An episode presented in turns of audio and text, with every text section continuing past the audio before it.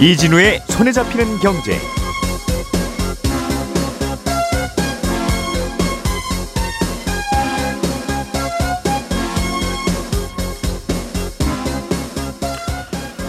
안녕하십니까 이진우입니다. 우리나라의 상속제도에는 유류분이라는 게 있습니다. 어, 고인의 유언과는 별개로 배우자나 자녀들이 최소한의 상속 금액은 받을 수 있도록 법으로 보장하는 건데요.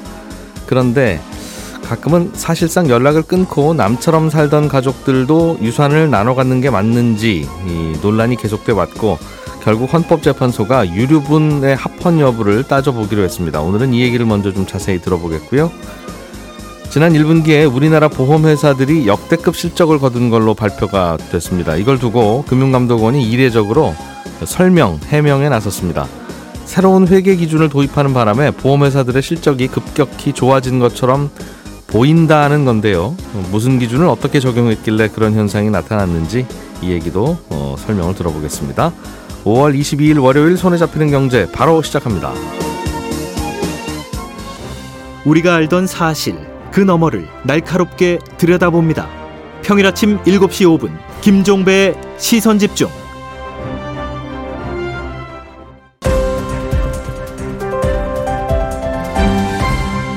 이진우의 손에 잡히는 경제. 예, 중요한 경제 뉴스들 잘 골라서 어, 잘 정리해드리는 시간. 오늘은 MBC 양효걸 기자 그리고 유튜브 채널 언더스탠딩의 안승찬 기자 두 분과 함께 하겠습니다. 어서 오십시오. 안녕하세요. 어, 안 기자님이 가져오신 소식은 네. 어, 유류분이라고 하는 상속 관련 제도에 대해서 헌법재판소가 이거 맞냐 틀리냐를 한번 본격적으로 따져보겠다. 그렇습니다. 그런 아. 얘기인 것 같아요. 예, 유류분이라는 예. 단어가 이제 한자로 된 단어여서 말이 좀 어려운데 유류분 할 때 앞에 유자는 유산할 때 쓰는 유자거든요. 예. 그러니까 뭘 남긴다 이런 음. 뜻이고 중간에 있는 류자는 정류장할 때 쓰는 머물 유자. 음. 그래서 유류분이라는 건 마치 이제 처음에 최소한의 마치 이제 무슨 최저임금처럼 음. 최소한의 상속을 받을 수 있도록 남겨놓는 목 뭐 이런 음. 뜻으로 이제 이해하시면 될 것 같은데 예. 일반적으로 상속이 이루어질 때 이제 특별한 유언이 없는 경우에는 법적인 상속분대로 나눠주잖아요. 음. 예를 들어서 뭐 부모의 물려줄 재산이 3억 원이 있었는데 자녀가 음. 3명이다. 그러면 뭐 법적 상속분은 1대 1대 1이니까 1억, 1억 원씩. 1억. 예, 1억 음. 원씩 이렇게 돌아가는 건데 배우자는 돌아가셨다는 가정하에 가정하에. 예. 근데 만약에 돌아가신 분이 특별히 장남한테만 내가 3억 원을 다 물려주겠다 이렇게 유언을 했다고 해봐요. 그랬을 수도 있죠. 그럴 수 있죠. 예. 그러면 둘째, 셋째는 억울하잖아요. 음. 이런 경우에 이제 둘째, 셋째가 장남을 대상으로 소송을 할 수가 있거든요. 아무리 음. 뭐 유언에 따라서 3억 원을 다 물려받는다고 하더라도 음. 둘째, 셋째 몫으로 남겨진 유류분은 나한테 돌려달라. 음. 이렇게 반환 소송을 할 수 있게 지금 제도가 돼 있는데 그러니까 법적으로 유류분이라고 하는 건 돌아가신 분의 의견과 무관하게 반드시 존재한다. 그렇습니다. 음. 어, 그래서 뭐 계산식을 조금 설명드리면 예를 들면 말씀드렸던 그 사례에서 보면 법적 상속분이 1억 원씩이었잖아요. 예. 여기서 이제 유류분 비율을 곱합니다. 이걸 다 받을 수 있는 건 아니고 음. 그래서 지금 자녀의 경우에는 유류분 비율이 2분의 1로 돼 있거든요. 그러니까 예. 법적 상속분 1억 원에다가 2분의 1을 곱하면 5천만 원이 되니까 음. 둘째와 셋째 아들은 어, 받을 수 있는 유류분이 각각 5천만 원. 이 정도는 최소한 보장된다. 아. 어, 그래서 아무리 별도의 유언이 있었더라도 최소한 이 정도의 상속을 받을 수 있도록 법으로 보장하는 게 유류분 제도다. 이렇게 이해하시면 될 것 같습니다. 그러니까 돌아가신 분의 유언과 무관하게 유언은 특정이나 한데 몰아줄 수도 있고 그거야 다양할 수 있는데 네. 그 어쨌든 그 유언에 대해서 내가 불만이 있으면 예. 나는 내가 법정 상속분으로 법대로 받을 수 있는 것의 반까지는 국가가 보장해 준다. 그렇습니다. 손녀나 손자 손녀나 형제 자매는 3분의 1이고 음. 어쨌든 일부는 내가 보장받을 수 있다. 이게 유류분 제도의 취지입니다. 음. 뭐 두 가지 생각이 드네요. 아이 그래도 고인의 재산인데 고인의 뜻대로 하시는 게 고인의 뜻을 받드는 거 아닌가 하는 생각도 들고. 네. 네. 글쎄요. 또 그 그분 재산 중에 일부는 상속 인, 그러니까 상속인인데 나의 권리라고 볼 수도 있는데 네, 그렇습니다. 고인의 뜻은 아. 절반 그리고 나의 권리는 절반 이렇게 또 인정해 주면 좋겠네 하는 생각이 들 수도 있고 그렇죠. 어쨌든 헌법재판소는 어떤 문제 어떤 포인트에 좀 결정을 내려야겠다고 생각을 한 겁니까? 이, 요번에 이제 헌법재판소 여러 케이스를 이제 병합해서 어 문제가 문제를 이제 심, 심판하는 건데 이런 예. 케이스가 있었어요. 어, 돌아가신 어머니가 이제 평소에 뜻한 바가 있어서 재산을 전부 다 장학재단에 기부를 합니다. 음. 어, 그런데 제 자녀들이 아니 그런 게 어딨냐. 자신의 유류분을 돌려달라 이렇게 소송을 음. 제기한 거예요. 예. 근데 장학재단 쪽에서는 이미 생전에도 좀 어, 그 장학금으로 지급이 됐고 했기 음. 때문에 어떻게 이미 지급한 장학금을 뺏어오느냐. 예, 신문에도 다 났다. 그렇습니다. 그래서 오인이 적법하게 음. 자신의 의지대로 유언한 거니까 이거를 유류분을 돌려달라고 하는 건 법이 과도하게 개인의 재산권 처분에 대해서 침해하고 있는 거 아니냐 이런 예. 식으로 이제 주장을 한 거고요. 또 이런 케이스도 있습니다. 어릴 때 예를 들면 학대를 했던 부모가 자녀를 돌보지 않고 이제 사라졌다가 음. 성인이 된 자녀가 이제 사망한 이후에 갑자기 나타나서 자녀에 대한 내 유류분을 돌려달라 음. 이렇게 주장하는 경우도 있었거든요. 예. 뭐 아니면 또 뭐 수십 년 동안 연락을 끊어서 뭐 부모로 보양 부, 양하지 않던 불효자가 음. 부모가 돌아가신 다음에 갑자기 나타나서 내 유류분 돌려달라고 주장한다거나. 이런 경우에 과연 유류분을 보장하는 게 잘하는 거냐 못하는 거냐 맞는 거냐 예, 이런 쟁점인데 음. 물론 지금 민법에서도 상속인 결격 결격 제도라는 게 있습니다. 그러니까 어, 상속을 못 너는 도저히 아무리 봐도 상속받을 수 있는 자격이 안 돼. 이렇게 음. 배제하는 제도가 있긴 한데 이게 기준이 매우 엄격합니다. 예를 들어서 부모를 실제로 살해했다거나 음. 살인 미수를 했다거나 아니면 협박을 통해서 유언을 바꾼 사실이 입증이 됐다거나 이 정도 돼야 상속받을 자격을 잃게 되거든요. 예. 나머지 웬만한 부모, 뭐 불효자, 나쁜 부모에 대해서는 다 상관없이 유류분을 인정해 주는 게 현재의 제도입니다. 음. 그래서 우리나라 유류분 제도는 지나치게 법이 좀 엄격하게 해석을 하고 있는 거 아니냐. 아, 무조건 법정 상속분의 뭐 절반쯤은 무조건 주는 게 그렇습니다. 좀 이상하지 않냐. 네, 뭐 그런, 그런 거 받을 자격 없거나 네. 고인의 뜻을 더 받아야 될 것 같은 경우도 있는데 그걸 보겠다는 거죠. 너무 엄격하게 해석하는 이런 취지이고 실제로 음. 지난주에 벌어진 이제 헌법재판소 공개 변론에서도 유류분이 생각해보면 만들어준 취지가 사실상 공동 가족이 공동으로 재산을 형성한 거니까 예. 뭐 예를 들면 난 아들만 주고 싶어 그런 경우에 이제 딸들이나 여성들이 재산을 혹시 못 받을까봐 혹은 부모가 갑자기 사망했을 때 한 푼도 상속 못 받으면 뭐 좀 어린 자녀의 경우에는 생계가 좀 위협받을 음. 수 있을 경우도 있고 그래서 최소한의 안전 장치는 마련해야 한다 이런 취지로 유류분이 도입이 된 건데 이게 1977년에 만들어진 이후로 한 번도 안 맡긴 거니까 음. 요즘 세대하고는 조금 안 맞는 거 아니냐 좀 변화가 필요한 거 아니냐 이런 주장들이 있고요. 그래서 이번에 일부 좀 변화는 있지 않을까 그런 기대감들은 음. 있는 것 같습니다. 그렇군요. 글쎄요. 요즘엔 또 부부가 재산을 일구더라도 예. 어, 소득이 많은 쪽 명의로 그냥 그 등기를 하는 경우도 많고 예. 또 그분이 돌아가시기 전에 어떻게 그 뜻, 뜻한 바 있어서 그냥 재산을 넘겨주고 어디 장학재단에 기부한다든가 네. 그런 경우도 있을 텐데 음. 그럼 그분과 함께 살면서 평생 재산을 같이 일군 그 남편분이든 아내분이든 음.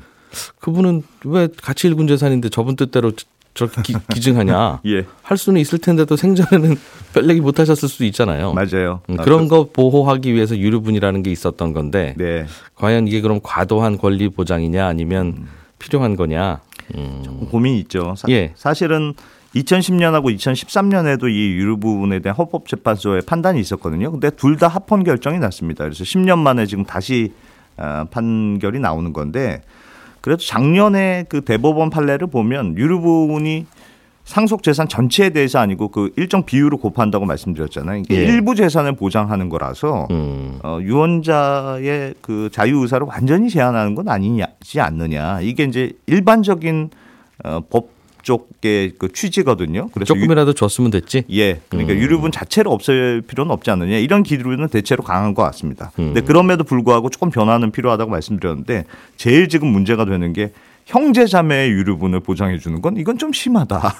이런 의견이 꽤 어, 나옵니다. 그 무슨 말입니까? 그러니까 지금은 그 상속자의 우선순위가 순서가 있거든요. 1순위. 1순위는 당연히 이제 자, 자녀와 배우자. 예. 그리고 2순위가 부모. 음. 3순위가 형제 자매로 되어 있습니다. 그러니까 앞에 순위가 있으면 어, 그 사람이 그냥 상속을 받는 거고 예. 앞에가 없으면 이제 그 다음 순위를 이렇게 넘어가는 구조로 되어 있어요. 아, 그러니까 유류분은 자녀와 배우자에게만 일단 주어지고 예, 만약에 그거 없으면 자녀와 배우자가 없을 경우엔 부모. 돌아가신 분의 부모. 예. 부모가 없으면 이제 형제 자매 이런 식으로 순서가 형제자매. 돌아가게 돼 있는데 예. 요즘 문제는 1인 가구가 정말 많지 않습니까? 그러니까 1인 가구는 배우자 자녀가 당연히 없을 테고 예. 그 2순위 부모님이 만약에 돌아가신 경우에는 음. 3순위 형제 자매가 이 유류분 권리가 생기거든요. 네. 근데 1인 죄송합니다. 1인 가구로 살아온 그 사람의 재산을 형성하는데 과연 형제 자매가 무슨 얼마나 큰 기여를 했다고 아하. 어, 이 사람한테 법으로 이 사람의 권리를 보장해 주느냐. 죄송합니다. 이런 뭐 취지가 있는 거고 만약에 형제자매가 특별히 키워주고 도와주고 한 기여가 있었다. 음. 그러면 별도의 유언으로 통해서 상속을 하면 되는 거지. 음. 법에서 형제자매 유류분을 반드시 보장해 주는 건 좀 이상하지 않나. 이상하다. 이런 지적이에요. 그러니까 그럼 1인 가구 혼자 살다가 돌아가신 분은 배우자도 없고 자녀도 없고 부모도 먼저 돌아갔었을 텐데. 예. 그럼 그분의 재산은 그냥 사회에 다 환원하는 걸로 하자. 본인의 의사에 따라서 하는 걸로 하자. 아, 별 별리게 없으면 없으면 형제자매한테도 가는 거고 가는 거고. 음. 어. 근데 실제로 프랑스나 독일, 일본 뭐 이런 나라들도 유류분을 인정하는 나라인데 여기도 보면 배우자 자녀나 부모까지만 유류분을 인정하고 형제자매에 대한 유류분을 인정한 나라는 사실 별로 없거든요. 음. 그러니까 대부분이 지금 유류분을 좀 축소하자는 분위기가 많은 게 사실이어서 우리도 음. 요거는 굳이 법으로 정하지 말고 이 부분은 좀 빼서 자유롭게 결정할 수 있도록 하자. 음. 이런 의견들은 좀 있는 것 같습니다. 고인의 뜻을 어, 더, 더 존중하자는 그렇습니다. 봐요. 네. 예. 알겠습니다. 좀, 또 다른 쟁점들이 좀 있습니까? 그 이런 것도 있습니다. 유류분 계산하는 법을 말씀드렸는데 예. 법적 상속 분에다가 이제 유류분 비율을 곱하는 거잖아요. 음. 그럼 법, 법적인 상속분을 얼마만큼의 재산까지 할 거냐 이것도 쟁점인데 그러니까 지금까지는 예를 들면 사망한 이후에 것뿐 아니라 사망 예. 이전에 증여한 부분도 전부 다 법적 상속분에 계산을 해서 해줬습니다. 그러니까 그, 사망 이전에 예를 들면 뭐 누구한테 아들한테 돌아, 가시고 5년 전에 어디 누구한테 줬다든가 아들한테 집을 사줬다든가 음. 차를 사줬다든가 이런 것까지 다 포함해서 계산해요. 근데 이렇게 되면 무슨 문제가 생기냐면 만약에 부모님이 한테 집을 하나 증여를 받아서 그 집에 내가 잘 살고 있었어요. 오랫동안. 예. 근데 합법적인 증여를 받은 것임에도 불구하고 부모가 사망하는 순간 갑자기 어느 날 연락이 없던 형제가 전화해서 음. 자신의 유류분을 요구할 수 있거든요. 부모님이 다른 재산은 없고 네. 집한 채 있었는데 돌아가시기만 한 5년 전에 예. 그냥 아들 하나한테 줬다. 예. 근데 연락 안 되던 또 다른 아들이 하나 있었다. 그렇습니다. 어. 그러면 소송 당하는 사람 입장에서는 부모가 사망했다는 이유로 갑자기 자신의 재산을 침해할 수 있는 그런 대상이 되거든요. 예. 어, 그래서 유류분 세, 그 소송을 제기할 수 있는 상속 재산의 대상을 계산할 때 음. 과거의 전체 재산을 다 계산할 수 있도록 해주지 말고 예. 를 들면 사망 전 5년 전까지만 계산한다. 음. 뭐 10년 전까지만 계산한다. 이런 식으로 선을 그어서 그 이전에 증여한 건 그냥 그 사람 거고 음. 어, 사망 직전까지만 어, 계산하도록 예. 법적 상속분을 계산해서 유류분을 인정해 주자 이런 의견들이 있고요. 지금도 한 10년 정도로 끊는 것 같기는 하던데. 네, 예, 네. 예, 음. 그렇습니다. 이걸 좀 명확하게 하자 또 이런 거고 또 뭐 부모 부양 의무를 져버린 가족에 대해서는 음. 유류분 권리를 상실하도록 조금 제대로 엄격하게 적용한다든가 예. 아니면 반대로 부양 의무를 부양 노력을 많이 한 사람은 좀 적극적으로 재산을 인정해 줘서 그 재산은 빼고 음. 어, 계산하는 식으로 해보다든가 뭐 이런 식으로 좀 유연하게 해보자는 목소리들이 많고 아무튼 이번에 유류분 제도에 대한 헌법재판소의 판결이 어떻게 나오느냐에 따라서 좀 우리나라 상속제도도 좀 큰 변화가 있지 않을까 생각이 됩니다. 야, 이런 이슈는 뭐 물려받을 재산, 물려줄 재산 많은 돈 많은 분들이나 고민하는 거지라고 생각했던 게 한 십몇 년 전에는 그랬는데 예. 요즘에는 뭐 수도권의 집한 채는 그냥 다 상속세 대상이라서 어 그럴 것 같아요. 예. 네.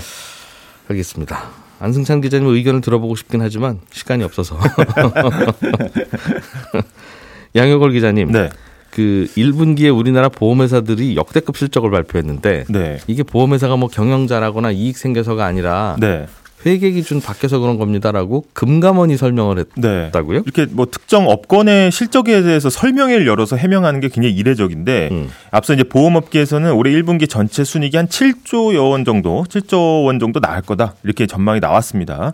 아, 이 정도면은 거의 뭐 6에서 7조 원 정도로 예상되는 은행권 전체 이익하고 이제 맞먹는 수준이고요.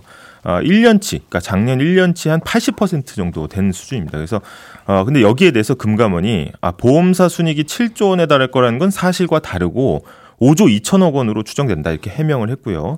한마디로 이게 어, 각 회사의 기초 체력이 좋아져서 잘 된 게 아니고 음. 이 부풀려진 거다 이런 입장입니다. 네. 순이익이 5조 원. 네.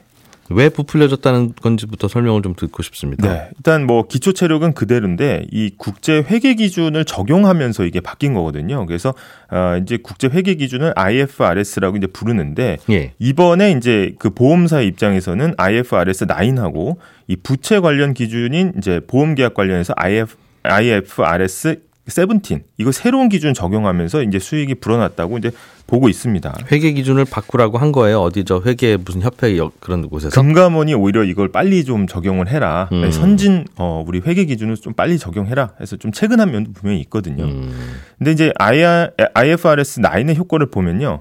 이게 원래 투자 자산을 분류하는 기준에 대한 게 나와 있습니다. 예. 이게 기정 기준에서는 투자 자산 손익으로 잡히지 않던 주식과 채권, 펀드 같은 이 수익 증권 이런 상품들에 대한 평가액이 올해부터 이제 손익에 반영되기 시작한 겁니다.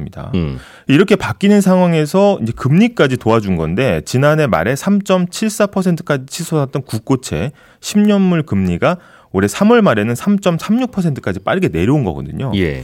이 채권 금리와 가격이 반대로 움직이기 때문에 이 보험사들이 가지고 있던 채권 값이 갑자기 이제 오른 것으로 평가가 된 겁니다. 아, 새로운 회계 기준에서는 갖고 있는 주식 채권도 매번 얼마나 올랐는 내렸나를 다 반영을 하라는 네. 건가 보군요. 시가로 평가하라는 거거든요. 음. 그래서 이제 올해 1분기에만 세금을 다 내고도 6천억 원이 넘는 평가 이익이 이제 채권으로부터 나왔습니다. 예. 이 보험사들은 이제 고객 보험금을 받아서 잘 굴리고 있다가 일이 생기면 지급하는 게 중요하기 때문에 음. 이 장기적인 안정성이 또 중요하고 그래서 투자 자산 중에서 채권 비중이 한 80% 되거든요. 이거는 중간에 가격이 오르든 내리든 어차피 만기에 이자 받고 끝내려고 하는 자산이라서 네.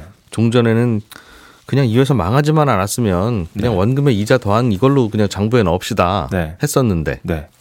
이 안정적으로 굴리는 건데 이 채권 가격 상승이 실적에 반영되니까 갑자기 이익이 커진 걸로 보이는 거고요. 네. 뭐 비유를 좀 하자면 어, 서울 올라와서 장사하고 있는데 앞으로 손익 계산할 때는 이제 고향에 있는 선산 땅값도 오른 것도 반영해라. 어, 이렇게 하면은 갑자기 땅값 오르면 음. 장사가 되든 안 되든 간에 갑자기 수익이 확 늘어난 걸로 이제 오판할 수 있다는 겁니다. 음. 그래서 그래서 이번에 실적이 많이 나왔다. 네. 보험회사들이 많이 갖고 있는 채권이 시중금리 내려가는 바람에 가격이 올라서. 네. 음. 그리고 또 하나 큰 변화가 있는데요. 이 세 기준이 IFRS 이게 세븐틴이 수익과 비용을 더 엄밀하게 좀 맞춰라, 매칭시켜라, 대응시키도록 하고 있습니다. 이게 무슨 말이냐 하면요. 우리가 10년 동안 장사를 하기 위해서 만약에 3천만 원짜리 트럭을 한 대 샀다고 생각을 해보면 예. 첫 해에는 차 살 때 현금이 확 나가니까 이게 돈이 뭐 손해를 본 것처럼 보이지만 어차피 이거는 10년 동안 장사를 하기 위한 목적으로 산 거기 때문에 음. 장부상에는 차량값도 10년에 나눠서 비용을 계산해 줘야 된다는 겁니다. 그러니까 미래 수익을 내기 위한 거니까 수익이 날 때 거기에 따라 비용도 함께 대응을 시켜야 된다는 건데 예. 회계상 이제 매년 그렇게 따지면 3천만 원짜리 차값을 300만 원씩 이게 비용이 나가는 걸로 봐야 된다는 거죠. 음흠.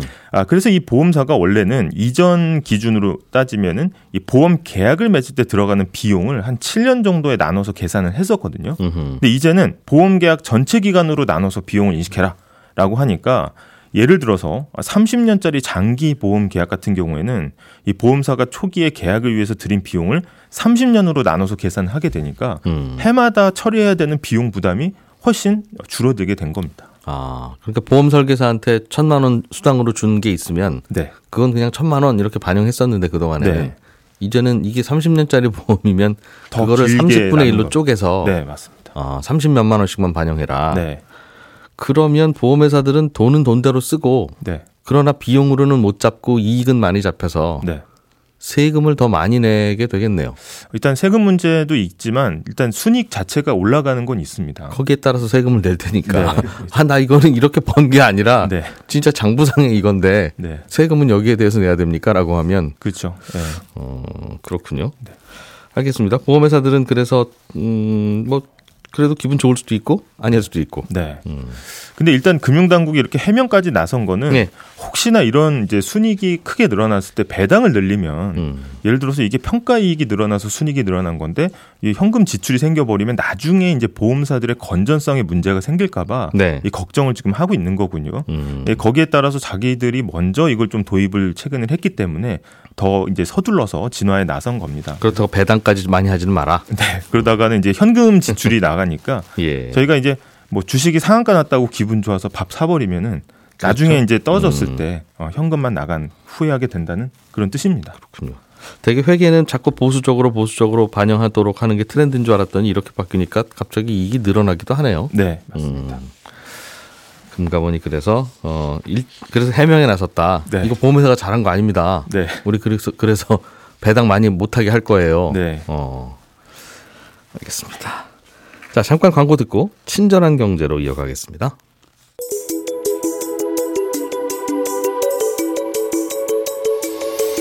경제를 생각하는 사람들의 즐거운 습관 이진우의 손에 잡히는 경제를 듣고 계십니다. 매주 처음과 끝에 찾아가는 특별한 코너 친절한 경제가 이어집니다. 네, 오늘은 청취자 나영준님께서 요즘 ETF 투자에 관심을 갖고 있는데 공부를 좀 하다 보니까 ETF는 운용 보고서라는 게 있어서 그거 잘 읽어보고 투자를 하라고 그렇게 조언들을 하더라. 그런데 운용 보고서라는 걸 찾아서 보니까 와 글자도 엄청 많고 그 중에서 뭘 봐야 되는지 정신이 하나도 없던데 ETF의 운용 보고서에서는 뭐가 제일 중요한 겁니까? 이런 질문을 주셨습니다. ETF는 주식하고 뭐 거의 같은 건데요. 차이가 있다면 주식은 한 회사에 투자하는 거지만 ETF는 여러 회사들을 한꺼번에 골라 담은 바구니에 투자하는 겁니다. 그러니까 ETF에 투자하실 때는 제일 먼저 살펴봐야 되는 게 그 바구니에 어떤 회사들이 담겼냐 하는 거겠죠. 어, 투자하려는 ETF가 뭐 코스닥 지수를 따라가든가 나스닥 지수를 따라가는 거라면 그 바구니에 코스닥 지수나 나스닥 지수 구성 종목들을 골고루 담았을 게 뻔하고 그건 누가 담아도 그거 말고 다른 걸 담을 수는 없으니까 바구니 내용물을 굳이 자세히 살펴보지 않아도 되지만 어, ETF들 중에는 전기차 ETF, 뭐 친환경 ETF처럼 ETF를 만드는 분이 그냥 본인 느낌에 아, 이 회사가 전기차 관련 회사구나 하면서 주관적인 느낌으로 종목을 골라 담은 바구니들이 많거든요. 그러니까 그런 거 고르실 때는 그 바구니에 들어간 종목들이 진짜 잘 골라 담긴 건지를 확인해 보셔야 됩니다. 그런데 생각해 보면 아유, 내가 먹고 살기 바쁘고 잘 모르겠어서 그런 거 일일이 다 하나하나 고르기가 어려우니까 전문가들이 알아서 골라 담아 놓은 ETF를 사려는 건데 그거 내가 다시 하나하나 다 꺼내보면서 잘 고른 게 맞는지 살펴보라는 게 이게 앞뒤가 안 맞긴 합니다. 그러나 과일 가게에서 과일 바구니 사실 때도 안에 뭐 들었는지 살펴보시잖아요. 어, ETF도 그렇게 하셔야 되고요. 그래도 텅 빈 바구니에 내가 하나하나 살펴보고 골라 담는 것보다는 일단 담겨 있는 거를 꺼내면서 살피는 게 편합니다. 그리고 요즘 ETF들 중에는 내가 알아서 골라 담은 거니까 그냥 내 이름 믿고 사세요 하는 active ETF들도 꽤 있기 때문에 종목을 살피는 것 자체가 의미가 없는 경우도 있습니다. 기껏 뭐 들었나 살펴보고 그 ETF를 사더라도 어, active ETF는 중간에 말도 없이 종목을 막 교체하기도 하고 그렇게 하거든요. 어, 그런 ETF들은 사실 active ETF라고 이름은 그럴싸하게 붙여놨는데 본질은 투자자 입장에서 보면 묻지마 투자하고 다를 게 없습니다.